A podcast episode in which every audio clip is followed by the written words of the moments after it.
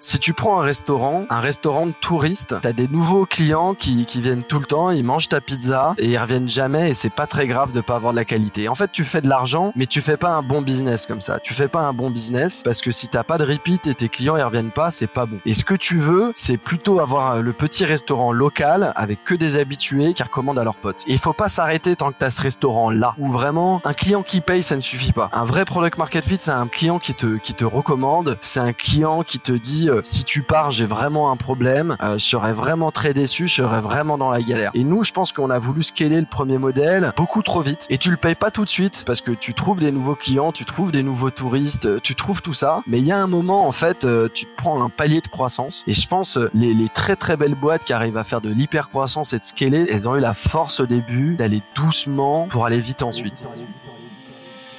Une boîte est la somme de ses compétences et la moyenne de ses talents. Fais-la progresser et elle s'envole, laisse-la stagner et elle s'effondre. Et la meilleure façon de s'améliorer, c'est d'écouter ceux qui sont déjà passés par là. Je suis Benoît Dubos, cofondateur de Scalesia, le copilote de croissance des startups et TPME ambitieuses. Ensemble, nous allons partir à la découverte des plus belles réussites entrepreneuriales, avec un objectif, comprendre comment créer et développer une boîte de façon saine, rapide et durable. Au programme, des réussites, des échecs, des méthodes et surtout des tonnes d'apprentissages à appliquer le jour même sur ton projet. Alors prépare de quoi noter et surtout, attention à la branche.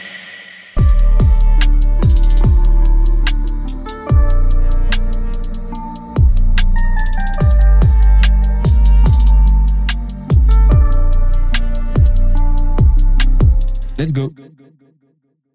Très très rapidement, quand tu vois là cette euh, cette euh, cette chape de plomb qui te tombe sur la tronche euh, comme ça en une journée, comment tu comment t'encaisses le truc? Comment tu le gères? Ah c'est euh, c'est pas c'est pas forcément évident. Moi je dirais le le, premier taf c'est de c'est de c'est de prendre du recul et, de se dire bah en fait euh, je sais pas comment dire la, réalité elle pas d'intention donc ce qui est fait est fait quoi. Tu peux regarder tout ce que tu as fait pendant trois ans, quatre ans, tu peux tu peux ruminer, euh, tu peux te poser mille questions, mais euh, c'est pas ça qui va t'aider à, à, avancer le lendemain. Donc euh, pour moi, le, le, gros taf déjà, c'est un taf sur soi, c'est de se dire en fait, bah ouais, il me reste plus que deux mois de cash, je suis plus du tout profitable. Qu'est-ce que je suis capable de faire dans ces deux mois qui peut permettre à la boîte de, de renaître? Et du coup, tu te mets un peu dans un dans un mindset, je dirais, bah en fait, concrètement, j'ai déjà tout perdu, donc j'ai rien à perdre. Et si j'ai rien à perdre, à minima, euh, si la boîte elle plante, euh, je plante mais sans remords et je plante en, en m'étant battu, euh, disons jusqu'au jusqu'au bout. Et du coup, à ce moment-là, tu te dis bah maintenant c'est du jeu en fait, c'est du jeu. Si jamais j'arrive à, à, à, finir et passer cette période-là, étant donné la situation dans laquelle je suis, bah, c'est que du bonus quoi. Et je pense que psychologiquement, il y a vraiment quelque chose à faire qui est presque de passer par un état où tu dis en fait ta boîte elle est morte, elle est morte, euh, c'est fait, mais maintenant tu, tu, tu peux renaître et c'est que du bonus, euh, c'est que un jour de plus, c'est que de l'expérience, c'est que quelque chose en plus que tu vas accumuler. Mais faut arriver à psychologiquement, mais complètement euh, à recadrer ton projet, recadrer où t'es, dire bah en fait c'est un bonus, c'est un nouvel épisode, c'est un nouveau jeu et tout le reste c'est pas grave. Mais demain qu'est-ce que je crée, qu'est-ce que je mets en place? Je pense qu'une fois que toi ça tu l'as internalisé, bah, quand tu vas voir tes équipes, euh, tu arrives avec une énergie qui est, qui, est, qui est, hyper positive. Et puis à partir du moment où tu as cette posture vers l'avant, bah, les, les, gens te, les gens te suivent. Mais le, le, gros du travail, je pense, il est sur toi pour pouvoir ensuite euh, euh bah, arriver à, à, prendre tout le monde, euh, les motiver, euh, enlever la pression et dire bon bah vas-y, on va juste, on va juste tout tenter. Et puis si, si dans un mois, dans deux mois, bah ça marche pas, ça marche pas. Mais en attendant, on va pas, on va pas se tourner les pouces, on va, on va y aller à fond on va tester tout ce qu'on peut tester euh, dans le temps imparti et puis on verra bien si ça passe et si ça passe euh, génial on aura on aura appris on aura fait quelque chose de grand quoi. Ça fait penser à, au plus grand samouraï euh, il s'appelle Miyamoto Musashi et en gros il expliquait que le meilleur moyen d'être redoutable sur le sur le champ de bataille c'est de pas avoir peur de la mort. Mais littéralement c'est-à-dire en gros de transcender cet état très mortel tu vois où tu as peur de ce qui peut se passer derrière. Bah en fait à partir du moment où tu en as plus peur où tu as embrassé le truc, en fait, bah, tu es complètement décomplexé, tu es décontracté et tu es d'autant plus redoutable. En fait, c'est ce qui s'est passé à ce moment-là. C'est-à-dire qu'en gros, tu t'es dit, bah, de toute façon, là, c'est bon, on a déjà passé le seuil critique qui fait que théoriquement, on est mort, en fait. Quantiquement, là, on ouvre le, on ouvre le, on ouvre la boîte, on est mort. Et donc maintenant, bah, qu'est-ce qu'on peut faire pour inverser cette tendance? Et en fait, on a tout à, on a tout à gagner à ce moment-là. Quoi. Tu repars en mode startup des premiers jours. Exactement. Et faut revenir à ce mindset-là. Et, et pour moi, c'est, c'est même un mindset que tu dois avoir presque au quotidien. Moi, il y a, y, a, y a un truc que j'aime bien faire tous les mois qui est, qui est dans mon agenda où, où j'ai une, une suite de questions que je me pose à moi-même. Mais une de ces questions, c'est imagine la, la boîte, elle meurt dans trois mois. Qu'est-ce que tu mettrais en place et qu'est-ce que tu changerais? Et en fait, fais-le. Euh, et fais-le aujourd'hui, tu vois. Et je pense que il y a un, un, un, gros travail à faire qui est toujours se dire en fait c'est le premier jour, c'est toujours un jeu, je suis prêt à tout perdre entre guillemets dans le sens où euh, euh, bah, je suis content de l'aventure, je suis content de ce que j'ai appris, donc tout le reste c'est que du bonus. Et arriver à sortir de cette dynamique tu vois de, risque où tu te dis bah ah, je sais pas j'ai ma boîte qui a pris de la valeur, j'ai énorme en fait tu as énormément de choses qui vont t'empêcher d'être créatif, empêcher d'innover, empêcher d'y aller à fond parce que tu as l'impression d'avoir une inertie. Donc comment comment tu remets un peu les pendules à l'heure? Pour moi, bah, quand tu quand face à la mort, tout est tout est clair. Si t'as que trois mois, euh, bah en fait, tu sais très très bien le focus, tu sais très très bien la la seule action peut-être qu'il faut faire, c'est je sais pas, ça peut être bourriner sur les sales, euh, ça peut être euh, euh changer, euh, je sais pas, euh, différents paramètres en interne, mais en, général tout est évident à partir du moment où tu te laisses pas le temps et la complaisance. Et se mettre face à la mort, pour moi psychologiquement, c'est c'est un truc hyper important euh, pour pouvoir euh, pour pouvoir avancer et être efficace. Effectivement, dans ces périodes-là, c'est c'est contraint, donc euh, tu le sens encore plus. Mais pour moi, c'est quelque chose que tu dois faire en fait tout le temps, tout le temps, tout le temps, parce que encore une fois, voilà, tout est évident face à la mort. J'interromps l'échange 30 petites secondes pour te dire de ne pas oublier de nous ajouter une petite note des familles sur Apple Podcast ou sur la plateforme de ton choix. Tu connais la chanson, ça nous aide très fort à faire connaître le podcast au plus de monde possible. Allez, on reprend. C'est quoi les modèles mentaux que tu utilises? Là, tu m'as parlé justement de, de cet exercice de pensée qui est de se dire, bon, bah voilà, là, là dans, dans X semaines, X mois, on est mort, qu'est-ce qu'on fait aujourd'hui? Même si c'est hypothétique, hein. concrètement, as, tout, tout va bien, mais tu te mets dans ce mindset-là. Mais est-ce que tu as d'autres euh, petits réflexes comme ça, modèles mentaux qui te permettent de, de maintenir cette intensité et ce focus? Bah, il y a plein de, ouais, il y a plein de modèles mentaux. Pour moi, c'est le, le, le, gros du travail, c'est de se mettre, euh, se mettre une rythmique. Moi, par exemple, euh, tous les trimestres, je vais prendre euh, justement un week-end pour faire pour faire ce travail-là, que je considère qui est plutôt un travail sur moi. Et comme je dis, j'ai une liste de questions. J'appelle ça mon, mon quarterly sanity check, vérifier que, que, que tout est encore sain. Et en fait, je vais me poser une dizaine de questions. Et ces questions, ça peut être déjà est-ce que est-ce que le projet est encore aligné avec ma boîte? Euh, oui, non. S'il y a des choses qui sont pas alignées, lesquelles c'est? Sur chacun de ces éléments, est-ce que je suis en capacité de les changer? Est-ce que je reviens entre guillemets dans ma boîte euh, parce que c'est pour le statut, c'est pour l'argent, ou est-ce que je reviens vraiment parce que j'ai envie de faire quelque chose, c'est ma passion et euh, entre guillemets ma boîte. Si moi j'ai décidé personnellement d'aller à Marseille, bah ma, ma, ma, boîte me permet d'aller à Marseille et, pas d'aller à Montpellier. Tu vois, mais vérifier tout, tout cet alignement. Euh, regarder des choses, bah voilà, si la, si la boîte m'aurait dans trois mois, qu'est-ce que je changerais? Lister tout ça, le mettre en place. Ça peut même être euh, regarder euh, euh, tous tes employés, dire ok, est-ce que la relation elle est saine, est-ce qu'il y a la confiance, etc. Et surtout ceux où tu commences à avoir un doute, bah pareil, se mettre une rythmique avec ces gens-là pour restaurer la confiance ou, prendre une décision dans les trois mois. Et donc en fait, c'est vraiment, je sais pas comment dire, d'essayer de se mettre en, en pleine conscience, regarder tout en face et te dire bah ok, euh, si je reviens là entre guillemets et que, que j'avais le choix de pouvoir arrêter la boîte, en fait, je décide de revenir. Et si je décide de revenir, quels sont tous les bloquants qui pourraient faire que la boîte elle meurt ou que mon engagement dans la boîte ça soit ça soit plus le, le bon disons et un plan d'action sur sur tout ça.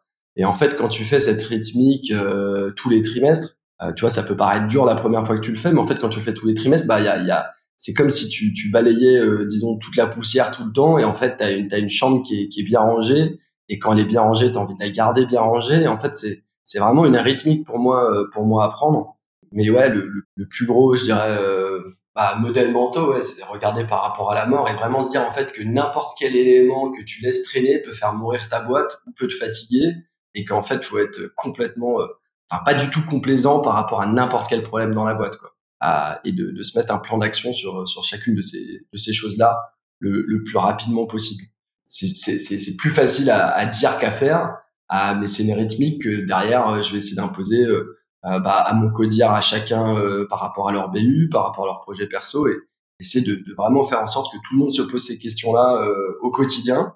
je pense que c'est quelque chose de, de, très important. Après, tu peux le voir vraiment à deux plans. Quoi. Tu peux le voir par rapport à des choses stratégiques de la boîte, et puis tu peux le prendre sur des sur des points très perso. Qu'est-ce que je veux dire sur des points très perso? Moi, par exemple, un exercice que que, que j'adore, c'est je l'appelle j'appelle ça l'énergie audit tu te poses par exemple avec euh, avec un employé, mais tu peux le faire avec toi-même et on va regarder sur les six derniers mois tout ce qui t'a donné de l'énergie en termes de projets, euh, de choses que tu as pu faire et tout ce qui t'en enlève. On va les lister. Euh, ensuite, on va zoomer sur une semaine. On va vraiment regarder la typologie de ta semaine, bah, peut-être meeting par meeting. Qu'est-ce qui te donne de l'énergie? Qu'est-ce qui t'en enlève? Même regarder après sur les six prochains mois, qu'est-ce qui t'excite Qu'est-ce qui t'excite pas du tout et en fait, tu te dis, bah, tout ce qui te donne de l'énergie, comment tu peux en faire plus? Et tout ce qui t'en enlève, est-ce que euh, tu peux, euh, tu peux changer quelque chose? Ça peut être délégué, ça peut être euh, un format de réunion. En fait, tu le fais depuis un an et puis tu es complètement lassé. Est-ce que tu peux changer de, format? Ou ça peut être quelque chose de répétitif. Bah, est-ce que tu enregistres une vidéo d'une heure et en fait, je sais pas, par exemple, c'est ton onboarding des employés sur un des aspects, un des aspects clés. Bah, comme ça, tu, tu l'as fait une fois pour toutes et t'as plus besoin de le refaire. Et, et, du coup, en fait, tu sors de, de, de ce type de, de disons d'introspection où tu te dis, bah, euh, je vais peut-être passer de, de 60% d'énergie positive, 40 négative. Euh, au prochain trimestre, je vais être à 80-20. Et, et, et, pareil, c'est quelque chose, tu vois, où t'as pas besoin de rentrer avec tes employés dans est-ce que tu fais bien ton taf, est-ce que tu fais mal ton taf, mais tu prends juste cet aspect d'énergie sans jugement. Et les gens, ils en sortent de là, en fait, bah putain, j'ai, j'ai, un contrôle en fait sur euh, sur mon ressenti de comment se passent mes semaines, de comment se passent mes trimestres et par des petites actions simples, tu, tu, peux ajuster. C'est des, des, des petites choses, mais cette rythmique que tu fais, euh, voilà, à la fois sur le pro de, recadrer si, si, tu es dans, dans la bonne direction avec ta boîte et sur le perso, si en fait tu as des actions simples du quotidien pour améliorer, bah ça, ça, ça, ça change tout. Franchement, ça change tout. C'est excellent parce que il y a un modèle qui, qui a changé, euh, qui a changé ma life euh, d'entrepreneur. C'est un, un framework qui s'appelle le Scale Depth. En gros, c'est vraiment tous les cycles euh, de croissance d'une boîte, en fait, c'est cyclique. À chaque fois, tu sais, tu, tu grossis, bah, t'en sais quelque chose. Bah, là, tu vas créer du, du bordel, t'appelais ça de la poussière. Et au bout d'un moment, bah, ta chambre, c'est, elle est complètement en bordel. Et, et là, c'est, t'as une dette à payer, tu vois. Donc, qui va être humaine, énergétique, qui va être financière, technique, tout ce que tu veux. Et là, faut la payer parce que ta croissance, elle est, euh, elle est, elle, est ralentie là. Mmh. Parce que euh, ta structure convient plus, parce que tu crées de l'insatisfaction, etc. Et tu pourras pas relancer du scale et de la croissance tant que tu n'auras pas payé cette dette. Et en fait, bah toi, ce que tu fais avec cet exercice-là, euh, ce, ce, ce, sanity check là, quoi, euh, trimestriel, bah c'est qu'en fait, tu anticipes euh, cette dette-là, et en fait, tu t'arrêtes à l'étape de messe en fait pour te dire, ok, bah où est la poussière? Je la balaye. En fait, on passe à autre chose et on relance un cycle.